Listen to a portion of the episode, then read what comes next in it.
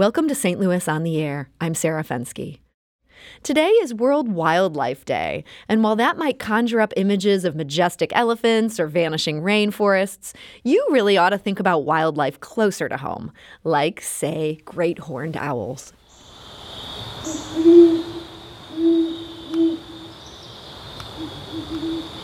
Mark Glenshaw does that just about every day. Glenshaw is obsessed with owls. He has a day job as a manager at Fontbonne University's library, but by night he frequents a discreet area of Forest Park, checking in on an owl he named Charles.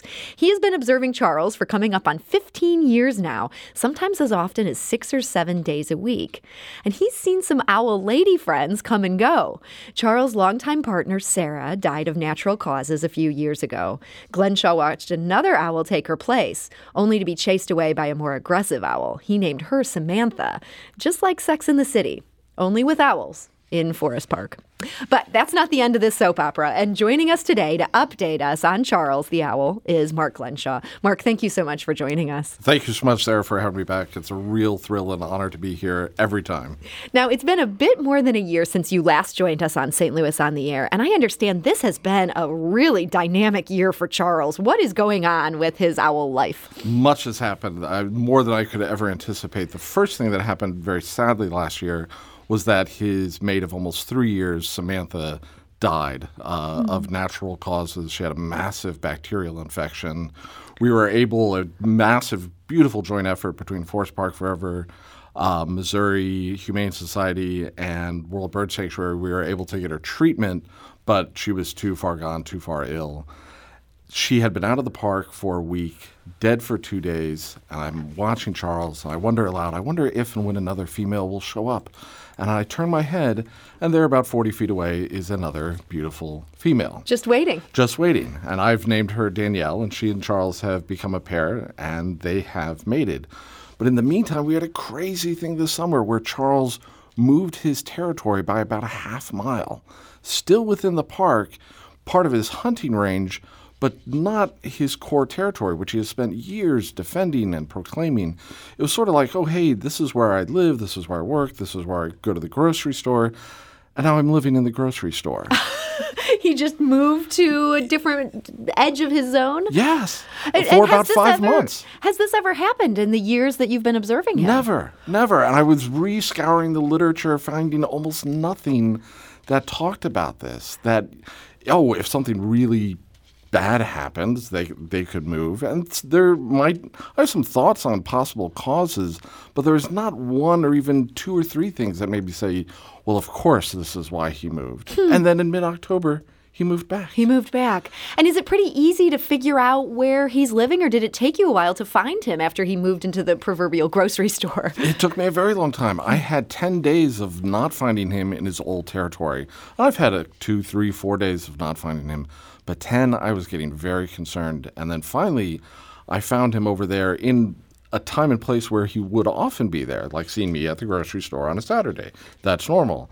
So I started to search over there and I was finding him more and more. And it was so tough to learn a whole new area, an area that I knew in general, but nothing like I knew the old territory. Just to go by the old territory was really strange. It's like I should be there. And then I had to relearn, not relearn, totally learn from scratch all of his new places. So the way I described last summer, it was fascinating. Yeah. It was frustrating and other F words. and I'm glad you're not saying them today on the air. But so no. so Charles and Danielle, they're back to where they started. Uh, they're back to where they started. nested. Well, there's nesting and there's nesting. Nest as a noun and a verb, you always want to use very precisely, very carefully. It means where a bird lays eggs, incubate eggs, and the eggs hopefully hatch and the young grow up. They did nest uh, starting in late December. And from what I saw of Danielle's behavior, she started laying eggs in mid January. Hmm. But sadly, uh, in the middle of uh, last month, on the 18th, I saw the nest fail, most likely due to a predatory incursion of raccoons. Raccoons. Oh no. Yeah. And this is after she had laid an egg? And possibly two or three, and the eggs right at the edge of either hatching or had already hatched. So we d- we're not 100% sure what's happened to these little owlets. Nothing good. Okay. Yeah, no, oh, they- that had to have been heartbreaking. It was very tough to see after n- Charles not having young successfully since Sarah died in 2015. So this was a big deal for him. This was a huge deal for him, for everyone that loves and cares about these owls. Well- and there's a whole community of people that have grown around these owls. so what about these horrible raccoons? I mean, do we need to come after them with pitchforks? No, not at all. They are animals doing what they need to do. Raccoons As- are going to raccoon. Raccoon are, are going to raccoon, owls are going to owls, and great horned owls actually eat raccoons. Oh, so this really is the circle of, of life Oh, right here. Very much so. In fact, during the whole nesting period, I saw five, six, seven attempts on raccoons by the owls. And gosh knows how many baby raccoons they've eaten, mom and dad raccoons they've eaten. This is what nature does. There's no villains, there's no heroes. They're just trying to live, survive, reproduce. So now that Charles has had this this really devastating loss, um, and and you say the nest failed, does this mean they have to build a new nest? Well, great horned owls, like most owls, do not build a nest. They find a place that works for them. And great horned owls, being the most widespread, commonly found owl in North America, they nest in more different spaces and places than any other bird. They're very successful because they're adaptable. They're super adaptable, and that's why they're so successful. Kind of a, a, a bit of a Mobius strip there. Um, but there could be a chance that they might renest. I did see this happen when a nest failed with Charles and Samantha in 2017, 2018. From what I've been seeing of their behavior recently, I'm not especially optimistic on a second attempt of nesting. so are they homeless? Not homeless. Again, a nest is where you have the eggs, where they sleep, where they, mm-hmm. Uh, what's called roosting and perching. They have many of those places. Oh, okay. And they've gone back to those places. It was fascinating. The morning after the nest failed, I saw Danielle go back to a place I hadn't seen her since late December when when she just before she started to nest and when she went back to that place it was almost like seeing a door slammed like yeah that failed okay back to where I would be if I wasn't doing this So looking ahead for Charles and Danielle, do you feel like um, they might try again? That we're going to see some more little owlets um, or eggs in the coming year? and it would be a whole nother year from now They won't be doing it, it this time of year. No. It, again, small chance that they might again, but most likely they're not going to try again. And the breeding cycle is so long 7 to mm-hmm. nine months on average. Oh, that sounds just about as bad as, as what we women have to put up with here. Exactly. But imagine having two to three kids a year, raising them to the age of 16 to 18, and then next year having another two to three and raising them to the age of 16 Yeah, that sounds exhausting. Yes. I can see why Charles might opt out. so we're hopefully they're going to maintain the territory. Danielle has been fascinating in so many ways. Before she started to nest, she had really been hit or miss in her appearance. For example, during the fall, when they should have been courting very intensely, Charles was hooting quite a bit. As we just heard him, and we did hear Danielle. yeah, that was literally Charles, not just a generic great horned owl. Exactly. That was Charles and Danielle. The, the calls from the male and the female are distinct not only by sex, but also by individual. Hmm. And she had been hit or miss big time in the fall. I had two periods of over 10 days where I did not see Danielle in the fall.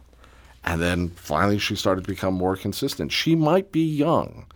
She might be, hey, I just graduated high school and I'm going out with this guy in his 50s. Danielle needs some wild years maybe before settling She down. might. She might. And even during the summer, she was hit and miss. During summer, fall, winter, just even the past couple of weeks, she's been hit or miss. She, she's not as steady as some of these other owls. Not as steady. So, Mark, last question for you. Um, I know it's clear you're so passionate about these owls, and hearing about them, I can I can be, um, understand why.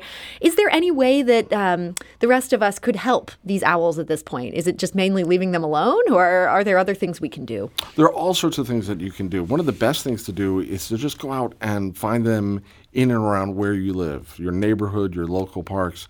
And as you see them, and one of the ways that you see them, it's three things. You do the field work, you do the research, and collaborate with your neighbors. You're going to start to learn more and care more. And it's just all these granular things that add up that, oh, I'm really interested in these owls, and that's made me learn about all these other things up to ecosystems and planet wide type of natural things that we all need to know about and care about.